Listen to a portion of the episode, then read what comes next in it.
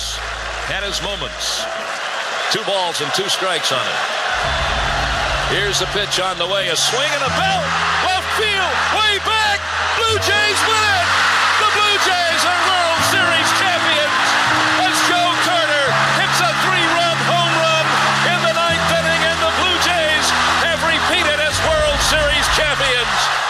Paul Molitor. Paul, we have to know what is it like to be part of playing in the bottom of the ninth inning during a comeback of a Major League Baseball game? Everybody loves a comeback, right? Uh, you know, obviously, in the blessing of being in Major League Baseball for almost 40 years in a lot of capacities, I've seen some great comebacks. The most memorable one for me was in the 1993 World Series when I was a member of the Toronto Blue Jays and we came back in the bottom of the ninth to become world champions. Um, for those of us old enough to remember, it was a Joe Carter home run and one of only two World Series in history to be uh, climaxed by a walk-off homer, and I was a part of that. So I know the ultimate comeback in terms of baseball. So how do you relate that ultimate comeback to your faith yeah. in, in, Jesus? You know, comeback uh, as far as faith in Christ is something that in a major way occurs when we first put death to sin, when we realize that Christ is the answer to overcome all the shortcomings we have in our own life. And that's probably our greatest comeback in terms of our faith in Him. But when you think about it, um, every time we fall short, we're asked to come back to the cross. And, you know, I, I look at our day to day challenges of overcoming sin in our lives that I have to come back each and every day to realize that that's the intention of forgiveness, is that if we come back, He's going to be there and wash us clean. Uh, you know, He's faithful and just to forgive us uh, for, cleanse us from all our unrighteousness. Well, Wooddale Church, you love Paul Molitor. How fun is that to have the manager of the Twins talking about his faith in Jesus and quoting verses like that that have meant so much to him. This series, uh, Bottom of the Ninth Stories of Comeback, has been so fun for us as a staff team to be able to preach through because we really do believe that everybody in life needs a comeback from time to time. In 2009, the baseball season was getting ready to start, and there was a guy named Nick Adenhart who was the number 35 prospect in all of Major League Baseball. When he was in high school, he was the number one prospect in all of America as far as pitchers went. So he was no stranger to lofty expectations. When the 2008 minor league season started, he was pitching for Class AAA. And he had a 4 0 record with a 0.87 ERA, which means he was really, really good, okay? Opposing batters didn't score a run against him a game. And so the Angels said, well, let's call him up. Let's see how he does and he bombed. I mean, he was terrible. He, uh, he allowed six runs a game at the major league level. He was only up for a few games, and the team said, We'll send him back down to the minors. Maybe he'll get some more seasoning. Maybe next year he'll be ready to achieve. And so when the 2009 season started, the Angels had some uh, injuries to their pitching rotation, and he found himself on the starting rotation at the beginning of the year. And when he finally had the chance to start in a big league game in 2009, it went awesome. He pitched a gem, six innings of shutout ball. In fact, at the end of the game, he would give post game interviews, and he was just glowing, smiling from ear to ear. When the reporters asked him about this coming season, he said, You know what? I think this is going to be a much better season. I'm going to put 2008 behind me. I can't wait to pitch this year, and I'm, I'm really looking forward to keeping my spot on the rotation. Even his manager, Mike Scioscia, spoke highly of him. And then he left the stadium that night with three of his best childhood friends. In just a few moments after leaving the stadium, after pitching the game of his life, Nick Adenhart was involved in a car accident. A drunk driver hit his car. It killed Adenhart and his two best friends. One moment, he's on top of the world, and the next moment, he's gone. And it reminds us of the brevity of life. Because whether we live 22 years like Adenhart lived, or we live to be 122, when it comes to eternity, our time on earth is short. The Bible speaks about that all over the place. Four times in the Psalms, we read about how short our life is. The first time we read about it in the Psalms, it says, You have made my days a mere handbreadth. The span of my years is as nothing before you. Every man's life is but a breath how quickly a breath leaves our body and the next breath is breathed. A little bit later in Psalms, the psalmist says, For my days vanish like smoke, my, burn, my bones burn like glowing embers. Now, we're Minnesotans. We can relate with a campfire. We know what it's like to light a fire and to have these huge, huge flames, and eventually the fire dies down and there's some glowing embers, and given enough time, even the glowing embers vanish. So is our life. Later on, the psalmist says this My days are like the evening shadow, I wither away like the grass. It is state fair time in Minnesota, which is so fun, but it also means summer is just about to end. And in Minnesota, we know all too well about grass that goes into hibernation, that is here for a season, and then we have to wait so long for it to come back. Later on, the psalmist talks about grass again. As for me, a man, his days are like grass. He flourishes like a flower of the field. In other words, here today and gone tomorrow. Job knew a thing or two about the brevity of life. He lost his entire family except for his wife in one evening. And he would write a lot about how quick life goes in the book of Job. He says this My days are swifter than a weaver's shuttle, and they come to an end without hope. And a little bit later in Job, he says this My days are swifter than a runner, they fly away without a glimpse of joy. They skim past like boats of papyrus, like eagles swooping down on their prey. Several years ago, my family had an opportunity to go on a cruise, and it was this dream vacation. And I remember being at the port, and there were several cruise ships that were lined up at this particular port. And I watched as one of the giant ships made its way back out to sea. And I thought, surely I will see this ship for the longest time. But eventually, even that ship disappears into the horizon. So are our days. Probably the most famous verse in all the Bible about the brevity of life was recorded for us in James chapter 4, verse 14, written by the half brother of Jesus. And James simply writes this Why you do not even know what will happen tomorrow. What is your life? You are a mist that appears for a little while and then vanishes. So, are you happy you came to church today? Feeling good? Man, I'm charged up for the week. I mean, if these verses were all there was about life, these would be like the most depressing verses in the world. But you know what? This life isn't all there is, friends. You and I have been created in the image of God. And the Bible says that because of that, we are eternal beings and we will live forever in one of two destinations. And that matters so much. C.S. Lewis is an author that many of you have read. Maybe you read his Chronicles of Narnia as a kid. Maybe you've read some of his great theological books.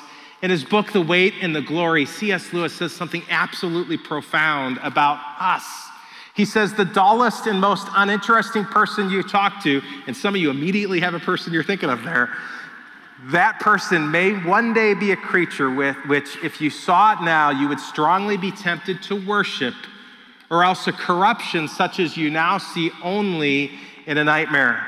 He goes on to say, all day long, we are in some degree helping each other to one or the other of these destinations. There are no ordinary people. You've never talked to a mere mortal. Nations, cultures, arts, civilizations, these are mortal, and their life is to ours as the life of a gnat. But he goes on to say, But it is immortals whom we joke with, work with, marry, snub, and exploit immortal horrors or everlasting splendors. Our time on earth is so short. How do you interact with the people in your life? About once a month, I like to take uh, some time on my lunch break to get away from like everybody. And so I'll go to downtown Hopkins. I love Hopkins, the only town in the world with a main street whose, whose name is like one word, Main Street. And on, on Main Street in Hopkins, there are all these antique stores. And I love the antique stores in Hopkins. My family hates going to Hopkins with me. They don't want to walk into the store with dad because they have no lo- idea of how long it's going to take. And I'll be in those stores and I love to look through the comic books. I know I'm 49 and I still love looking at comic books, okay? But I also love looking at the old portraits that hang up in antique stores all over America. And you'll see these pictures that are pictures of somebody's grandma or great grandma or great grandpa. And I wonder when I see those pictures, do, do, their family know that their relatives' portraits are for sale in antique stores? Like, what kind of family sells grandma's picture to be sold to somebody else's family? Who does that? I hope my family never does that, all right? And I look at those pictures and I wonder were these people loved? Did they, did they have people they loved? Did they accomplish great things in their life? Did they live their lives on mission? Did they know Jesus? And I wonder, what would those people say to us if they could speak to us right now? But they can't because their life was a mist that appeared for a little while and then was gone. Several years ago, I had a friend who introduced me to a verse in the Psalms. And I know I'd read the verse probably dozens of times in my life, but it had never left an imprint in my soul. And this time, my friend shared this verse, Psalm 90, 12, that simply says, Teach us to number our days aright, that we may gain a heart of wisdom. And as a father whose children were growing up, and as a guy who'd been married for 20 plus years at that time, my heart began to say, Okay, Lord, how am I numbering my days? And I wonder today, how are you numbering your days? Do you live your lives with intentionality, or do you just flit about from one day to another? Because throughout this series, we've been talking about what it means to be a disciple of Jesus. And we said that disciples of Jesus are people who are following Jesus. They're people who are being changed by Jesus. And they're people who've joined Jesus in his mission. And with eternity in the balance, I wonder today, how would you answer those questions? Are you living on mission with Jesus? Are you following him? Are you allowing Him to change you? A couple weeks ago, Pastor Brad was teaching here and he preached a wonderful message. And he talked about Matthew 4:19. Follow me, Jesus said, and I will make you fishers of men. Are you living with that type of discipleship intentionality in your life? Because I want to suggest that if we're Christians, what that means, and I know that word gets a bad rap today, but at its least common denominator, what it means to be a Christian is that we're an imitator of Christ. We're a little Christ. We're, we're trying to be more like Him. And I wonder, are you modeling your life after Him? Because if you are, you're modeling your life after the one who lived his life with more intentionality than anyone in the history of the world. Jesus Christ lived a life that was on mission. And you know what He does? He calls His followers to do the same.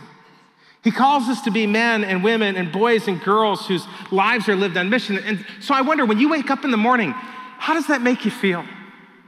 Like when you wake up in the morning, do you wake up with this realization that God, you have placed me here in the year 2018 with great purpose, and God, you're gonna do some great things in the world, and God, allow me to be a part of that today?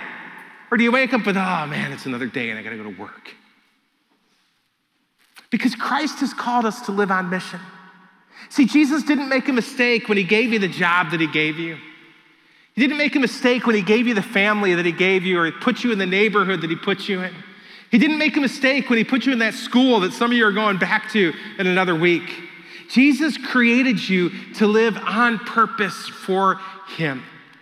Now, when I was pastoring in Woodbury, I was, I was here at Wooddale for seven years, and then I left for 10 years, and, and I'm back. And when I was in, in, in, pastoring in Woodbury in about 2015, somebody sent me an email from Wooddale. And it had this thing called Vision 22 on it. And I'd love to just kind of give you a test today and say, okay, can you all quote from me Vision 22? But I'm not going to do that to you. But when I read Vision 22, even as a pastor of another church, my heart leapt within me. I got excited about what God was doing here. Do you remember what Vision 22 is? Vision 22 is to impart the hope of the gospel to 700,000 people here, near, and far, and to create a clear pathway to spiritual maturity. And I think the only appropriate way to end that quote is to go, woohoo! I mean, come on! That has gotta like make you thrilled. As you read that, if, if that doesn't get you excited, then friends, you better check your spiritual temperature. If you hear that vision statement, you think that's a great vision statement, but it's for somebody else, then you're missing the point. Because God created us and He's placed us here. And if you're at Wooddale, this is your vision. And this is a vision that you get to be a part of, and you get to be a part of making that happen. And then when I found out a little while later that, you know, you're not even halfway through, we're not even halfway through with this vision, and more than 350,000 people have already had the hope of the gospel imparted to them, my heart's like, are you kidding me? God, we're ahead of schedule? That is amazing. And we're not going to presume upon the Holy Spirit that He's just going to continue that. We don't get to just sit back and rest in our laurels, but we need to say, okay, Lord, you're up to something. And if you want to reach more than 700,000, if you want to go over and above that, then I'm in too. And Lord, let me be in on this mission right now. May we be a church that seeks God's face and may we obediently respond to Him and use the gifts that He's given to each one of us to live on mission for Him. Now, with all that background information in place, I want to talk to you about one of the greatest comebacks in the Bible. And it's the comeback of a man named Peter. And you might say, well, didn't Brad preach about Peter a couple weeks ago? And the answer is yes. But we chose to talk about Peter twice in this series because he has so many comebacks in Scripture. And his life is so much like us. He has these great successes and these horrible failures. His life is an absolute dichotomy. I mean, you see him as this outspoken disciple who's constantly putting his foot in his mouth. And then he'll say these amazingly profound things that just everybody is just silent as they hear him speak. You see him as this courageous rock of a man who at sometimes cowers. You see him as this person who lives his life on mission and then gets distracted and, and, and chases after the wrong stuff. If you ask the average person in the street, which disciple of Jesus do you identify with the most? Do you know what answer is given more than any other? Peter. Why? Because, like Peter, so many of us fail. And like Peter, so many of us have experienced the grace of God in our lives. There, there's a couple chapters in, in, Matthew where you see this dichotomy of, of Peter's life live itself out. In Matthew 14, Jesus uh, has had this amazing lesson. He's taught thousands of people. He sends his disciples out in the boat, and they come upon a storm, and they're freaking out. And then they see this phantom walking on the water. At least that's what some of them think. Some are like, it's a ghost. And Peter's like, no, that's Jesus. And Peter gets up out of the boat, only disciple with the courage to do this. And he has the audacity to think that he can walk on water just like Jesus. And he does. And for a while, he's just walking right toward Jesus. And then at some point, we don't know why. Maybe he lost faith. Maybe he got overconfident. Maybe he thought it was him, but he begins to sink. And Jesus lifts his hand down and he lifts Peter up. And boy, that's what you see Jesus doing all the way throughout the Bible. He's constantly lifting up people who are drowning. Whether it's in water, whether it's in sin, whether it's in our circumstances, that's who Jesus is. A couple chapters later in Matthew chapter 16, Jesus is talking to his disciples and he says, So, who do people say that I am? And the disciples start to answer in kind of a popcorn way. Well, some say that you're John the Baptist reincarnated. Some say that you're a really good teacher. Some say you're one of the prophets. And then Jesus asks a penetrating question. He says, But who do you say that I am? And there's Peter, the first to speak up. And he says, Well, you're the Christ. You're the Son of the living God. And I love how Jesus answers him. Jesus replied, Blessed are you, Simon, son of Jonah. Remember, he's called Simon up to this point. For this was not revealed to you by flesh and blood, but by my Father who is in heaven. And I tell you, that you're Peter. I'm changing your name. Your name is now Peter. In Greek, Petros. It's rock. And on this rock, I will build my church, and the gates of Hades or the gates of hell will not overcome it. And if I'm Peter at that point, I'm thinking, hey, hey, hey, hey. I'm the rock, and he's going to build his church upon me. Come on. And I think all the other disciples, because they're famously competitive, are like, why didn't we speak up? Why wasn't I the first one to answer? I could have been the rock that Jesus built his church upon. I could have been named Peter. And then something amazing happens. Maybe again, Peter's a little bit overconfident. But Jesus begins to talk just a couple verses later about the things that are going to happen to him. The Son of Man is going to endure many things, and he's going to be crucified, and he's going to be tortured and killed. And three days later, he's going to rise from the grave. And Peter has the audacity to speak up and try to correct Jesus. And Peter, uh, and I'm sure he did it for all the right reasons, is like, Never, Lord. This shall never happen to you. And what does Jesus do? Jesus turned and said to Peter, Get behind me, Satan. You are a stumbling block to me. You do not have the concerns of God, but merely human concerns. He went from being the rock that I'm going to build my church upon to being Satan in like five verses. But you talk about dichotomy. And I love what it says right here. You don't have the, in, in your mind the concerns of God, but merely human concerns. See, Peter was at his best when the concerns of God were his concerns. And we're at our best when the concerns of God are our concerns. How oftentimes do the concerns of God become secondary in our life? We allow the noise of the world to drown out the voice of God. Listen, we're all living between two worlds. Which world are you living in? When I was in college, I um, thought I was going to be an accountant. That was my major. I was an accounting major, and I loved accounting. I loved numbers and cubicles and computers, and, and I loved uh, tax season. Uh, like, I, I dreamed about being an accountant. I was going to retire at 35. They had my whole life planned before me. And God wrecked me my freshman year of college and called me into ministry. Now, I remember sharing that with my grandfather, who had been a pastor for decades. And my grandpa called me into his office, and he was one of these old school preachers that liked to like preach sermons to his grandkids. And he'd always do it with a finger pointed at you, all right? And so I get pulled into his office, and he says, Brian, God's called you to preach. When you preach, make much of Jesus. And he's pointing that finger in my face. And then he says, Because only one life you have to live. Only what's done for Christ will last. He said, Brian, history is God's story, it's not your story. You get to play a bit role in the unfolding story of God. Make sure you play it well. Make much of Jesus. And sometimes we forget that. Sometimes we, we like Peter, want to say, God, you're all wrong. You've got it wrong. You know, I'm supposed to be an accountant. Or, God, you got it all wrong. I, I, I just can't do what you're telling me to do. God, I know you've given me this mandate that I'm supposed to live on mission for you, but it's just so hard. You don't understand what it's like to live in the year 2018.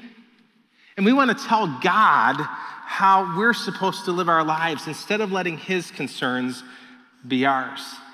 Let's not be consumed with the voice of the adversary, but be consumed with God's voice. Now, you would think, if you're Peter, that hearing Jesus say to you, Get behind me, Satan, might be like a permanent deterrent to ever correcting Jesus again.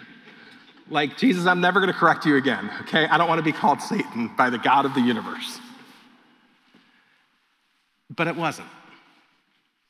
Because what Jesus pronounced would happen did happen.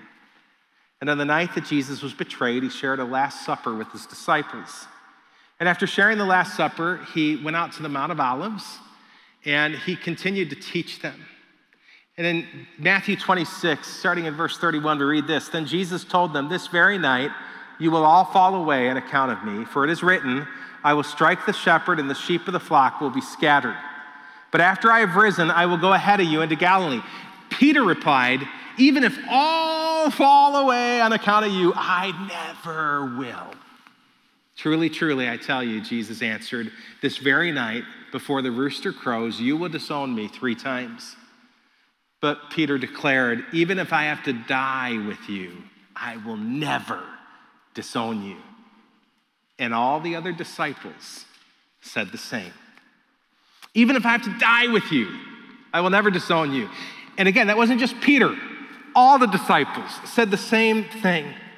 Peter was determined to prove Jesus wrong. It was unfathomable to him that he could possibly disown Christ. And so when Jesus is arrested that night, Peter's right there with him. He takes out his dagger, he chops off the ear of one of the arresting officers, and Jesus picks the ear up, kind of gross, and puts it back in the guy's head and somehow miraculously heals him. And at that point, Peter and the disciples disappear. They know we're in trouble. But somehow, Peter gets the courage to go back to where he knows Jesus is. And so, in the middle of the night, he makes his way to the home of one of the most powerful men in all of Israel, a guy named Caiaphas, the high priest. Now, remember, Peter and the disciples were from Galilee. That was about 70 miles away from Jerusalem. And it was kind of like hick country, O county, okay? It was like fishermen and carpenters. And in Jerusalem, it was the educated elite and the wealthy.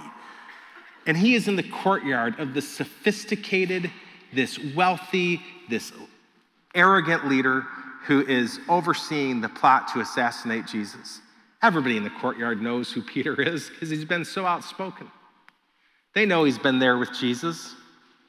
He's surrounded by the soldiers who arrested Jesus that night. I mean, all of that tells me Peter was pretty courageous to even be there. And then the first test comes. And it comes in the form of an unlikely person. It comes in the, in the form of a servant girl. And in that culture, a servant girl to somebody like Peter wouldn't have been very threatening. And she comes up to Peter, according to verse 69, it says, Now Peter was sitting out in the courtyard, and a servant girl came to him and said, You also were with Jesus of Galilee. But he denied it before them all. I don't know what you're talking about, he said. I mean, it was this ridiculous lie. Of course, he knew what she was talking about. Everybody knew who he was. But when given the chance to stand up for Jesus, he just shut up, or actually spoke up and said, I don't know. Maybe the, the girl just wanted to know what do you think's happening to Jesus inside? Maybe she just wanted Peter to tell her some stories about his adventures with Jesus. Talk about the miracles. Tell me what it was that Jesus was teaching. When given the opportunity to speak up for Christ, he, he denied that he even knew him. Even worse than just shutting up. Some of us do that too. It was swing and a miss. Strike one for Peter. Test two comes, and it's in the form of another servant girl. Again, shouldn't be somebody that he's so afraid of. Then he went out to the gateway where another servant girl saw him and said to the people there, This fellow was with Jesus of Nazareth. He denied it again with an oath. I don't know the man. So now he has, he has upped the ante here. He isn't just denying it, he's denying it with an oath, which to a Jewish person was to say, Before the God of the universe, I swear an oath that I don't know the man, and may I be dealt with ever so severely if I'm lying to you. That's kind of what that means. And so he is, the, to the best that he can in the culture that he lives in, denying that he knows Christ. He's failing miserably, swing and a miss, strike two. Then the third test comes. And after a little while, those standing there went up to Peter and said, Surely you're one of them. Your accent, because he's Galilean, he's not from Jerusalem, he's not a city guy, your accent gives you away. Then he began to call down curses. In other words, he thought of the foulest language he could think of. What is the language that a Jesus follower wouldn't use? He thought of every swear word that he could think of, and he just starts cussing. And then he swears to them, I don't know the man. And immediately, the Bible tells us, the rooster crowed. Then Peter remembered the word Jesus had spoken Before the rooster crows, you will disown me three times. And he went outside, and the Bible tells us he wept bitterly. Strike three. And then he leaves. He leaves the courtyard. And for the rest of the night that Jesus is crucified, we don't see Peter in the narrative. He's not there for the rest of the trials. He's not there when Jesus is beaten by the soldiers. He's not there when Jesus is taken out back and scourged and his back is just ripped open. He's not there when the crown of thorns is placed upon Jesus' head. He's not there when the crowds mock him and spit at him. He's not there when Jesus is on the road to the cross and, and he's having to carry the crossbeam of the cross and he can't even carry it because he's so weak and his, his back is just a bloody mess and he collapses underneath the weight of it. And another man is asked to carry that cross. Do you think Peter wishes he could have been that man? He's not there when Jesus is hanging on the cross. He's not there when Jesus pronounces things from the cross like, Father, forgive them for they know not what they do, or into thy hands I commit my spirit. And he's not there when the spear pierces his side and blood separates from water. No, Peter is scared to death. And the best indication we have is that he went to the upper room where the Last Supper had been shared. And one by one over the night, other disciples join him. Only John is at the cross with Jesus. All of these men hiding in fear all of these men having failed Jesus. And it reminds me that when we think that we have failed God, don't we all tend to at first retreat before we repent? It happened in the Garden of Eden. It happens almost every day in homes across our nation. I remember when I was a toddler, uh, I had two mischievous older brothers, and my parents would occasionally get a chance to go out on a date, and a babysitter would come to our house. And my brothers would always tease the babysitter, and they, this was back in the day when they had these canvas white tennis shoes, and they'd pretend to take the shoe and flush it down the toilet. Only I didn't know they were pretending. And so I took the babysitter's shoe and somehow managed to get it into the toilet. And I flushed and flushed and flushed until it went down. And then the babysitter found out. And she said, When your parents get home, you are in so much trouble. And I believed her. And so I asked my brothers, Will you help me hide? And they put me on the top uh, of my closet, like on the top shelf of my closet. And I think I sat there for two hours hiding until my father found me, thinking I was going to fall off the whole time. Because when we think we sin, when we think we fail God, we tend to retreat instead of repent. What God is saying is, hey, listen, repent. That the Bible tells us if we'll confess our sins, He's faithful and He's just, and He'll forgive us our sins and He'll cleanse us from all unrighteousness. And if you want to know, does God remember your sins? He says He separates them as far as the east is from the west, which mathematically means that He doesn't remember them. And how, people say, well, how can God do that? Because He's God and you're not. And when the accuser of Christians stands before God and says, hey, remember when that person did that? Jesus says, no, I don't remember that. It's been paid for. It's been paid for. Well, if anyone in the history of the world needed a comeback, it was Peter and the followers of Jesus on Easter morning. Mark 16 records the story of Easter, and a few women went to the tomb, and as they got to the tomb, they see that the, the, the, the, stone had been rolled away, and they're shocked by that. And they walk into the tomb, and there's an angel at the tomb, and the angel has a message for the women. He says, Don't be alarmed. He said, You're looking for Jesus, the Nazarene, who was crucified. He is risen. He's not here. See the place where they laid him. But go tell his disciples and Peter that he's going ahead of you into Galilee. There you will see him just as he told you. And I love verse 7. If you're a YouTube person, go on YouTube and watch the skit guys skit about Peter being forgiven. Because, you know, the way they portray it is the women come back and and, and there's, there's Peter, and they say, Jesus is risen from the dead. He's like, Well, how do you know? And, well, there was an angel there. What did he say? He said, Go tell the disciples and Peter that Jesus is risen from the dead. He said, What? He said, Go tell the disciples and Peter. He said, What? Go tell the disciples and Peter. Because if anybody needed the grace of Jesus on that first Easter, it was Peter. Oh, he'd been so outspoken. He was supposed to be the rock that Jesus would build his church upon. And Jesus allows an incredible comeback to happen in his life. You see, so many of us are afraid of failure. One of the greatest fears of humanity is that fear of failure. Maybe it stems from when we're in school and we get those grades and we're afraid of getting an F and what, what's going to happen if we do. And so many times we as human beings label ourselves as failures, but when it comes to God, Failure is always an event, it's never a person. I want to say that again. When it comes to God, failure is always an event, it's never a person. Don't believe the lie that you're a failure. You're not. God wants to do great things in and through you. When Jesus sees you, he sees a person of infinite worth and value that he considered it was worth going to the cross for so that you could experience his grace. On that Easter Sunday, Jesus knew that Peter, who felt like a failure, needed grace. And so Jesus reached out to Peter and he gave him a chance to let go of the past a chance to let go of the past and to be forgiven. And that's what some of you need today. You have felt like such a failure. And what God is saying is listen, I want to do great things in you, I want to do great things through you. And the devil is trying to hold you down. And he wants you to believe that because of all the junk that you've done, you are incapable of being used by me. And it's not true. And it's time to stop believing it.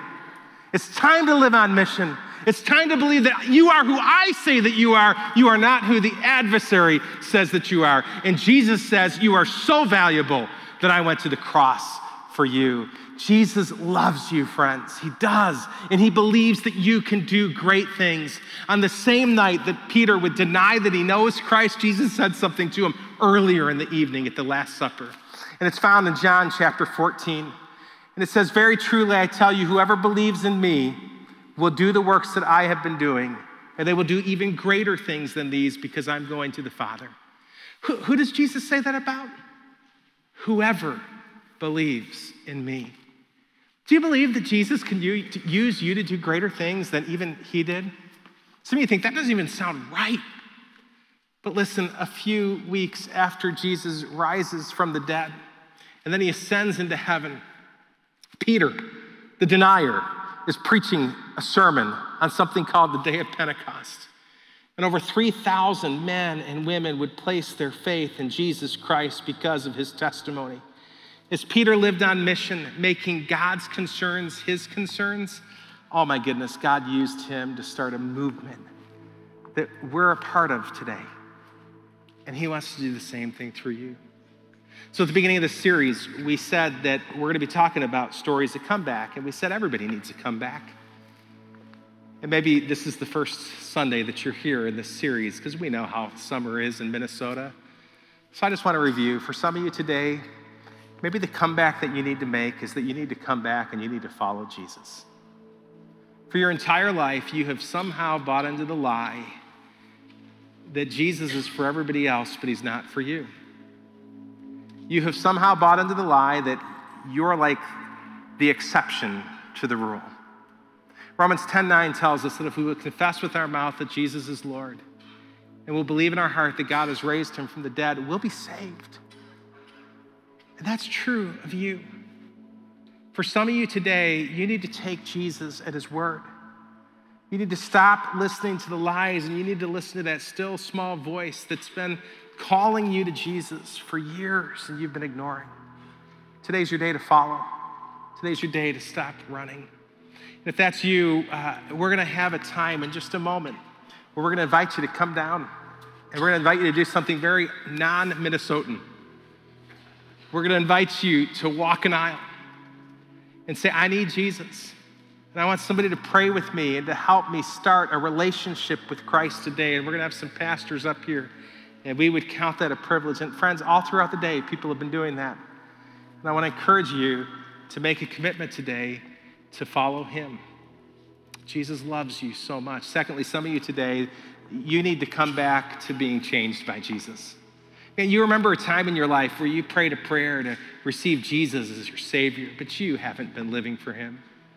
If you were put on trial for being a Christian today, there wouldn't be enough evidence to convict you of the crime. There are parts of your life that you at one time told Jesus, Jesus, you can have me, but right now that's not at all where you're at. And right now you're, you're hiding stuff from other people and you're letting sin just creep into your life, and, and you, need, you need to come back to Jesus and you need to let Him change you. And you need to recommit your life to Jesus Christ today. And I'm going to ask you to do the un-Minnesota thing too. I'm going to ask you to be courageous. Dale's going to be preaching about that for the next four weeks. Going to ask you to walk down here because this is a judgment free zone. Is a place where people meet with a God who is the only one in the world that has the right to judge any of us. And I want to encourage you to get right with Him today. Finally, some of you today need to come back to living on mission for Jesus. You've allowed yourself to be distracted. You've allowed yourself to believe that the, the concerns of this world are, are more important than the concerns of God. Maybe you've allowed yourself to become so depressed with the state of our nation and the state of everything else that you've forgotten that God's put you here to, to, to, to be salt and light, to be somebody who, who lives as somebody who's different. We have opportunities as you leave church today to Find out how you can be involved in living on mission for Christ here at Wooddale Church. To be part of that huge, audacious Vision 22, to believe that God wants you to play a role, a role that would say that you're going to use your spiritual gift and you're going to serve Him. And so we'd invite you to go out to the great room today and, and, and see what God's doing in the ministries of our students and our children and how you can be involved in media ministry or how you can be involved in ministries of compassion or care. And if you're too busy to do that today, it's okay. We've got a website, wooddale.org slash serve, and this is a new website this week.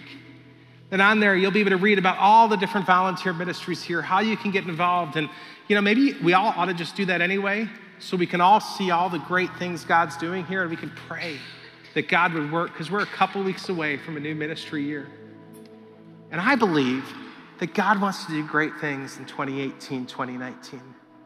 I believe that the world has yet to see what God can do with a church that is wholeheartedly committed to living on mission for Jesus. But the mission begins with following Him. So, as the worship team comes back up here, I'm going to pray a prayer and then I'm going to encourage you if uh, you need to do business with God that you would be courageous enough to come down this aisle as we sing the last song, Come to the Altar. Would you pray with me? Heavenly Father, thank you that you love us. God, thank you that you uh, know everything about us. And that you're not content to just leave us this way, but that you want to do a work in every one of us. God, I pray that we'd have the courage to be men and women and boys and girls who would just say, God, here I am. Use me. God, for those right now who are in a seat, who are wrestling with whether or not they are ready to give their life to you, to surrender to you, to, again, as Romans says, confess with their mouth that Jesus is Lord and believe in his heart that you've raised him from the dead, God, that, that there would be men and women who would come forward today and that would give their life to you. God, I pray that there be others who would say, I'm tired of running, I'm tired of playing a game with God, and I'm coming forward today to say, no more games. God, you can have me all. Lord, I told you I was yours, and I'm holding back, and I'm not going to do that anymore. God, I pray for those who need that courage today to come forward. Lord, I, I pray for those who are sitting here and saying, God, I've, I've been squandering the gifts that you've given me. God, may this be the year that they find such incredible fulfillment in living the life that you have called them to live. In Jesus' name we pray. Amen.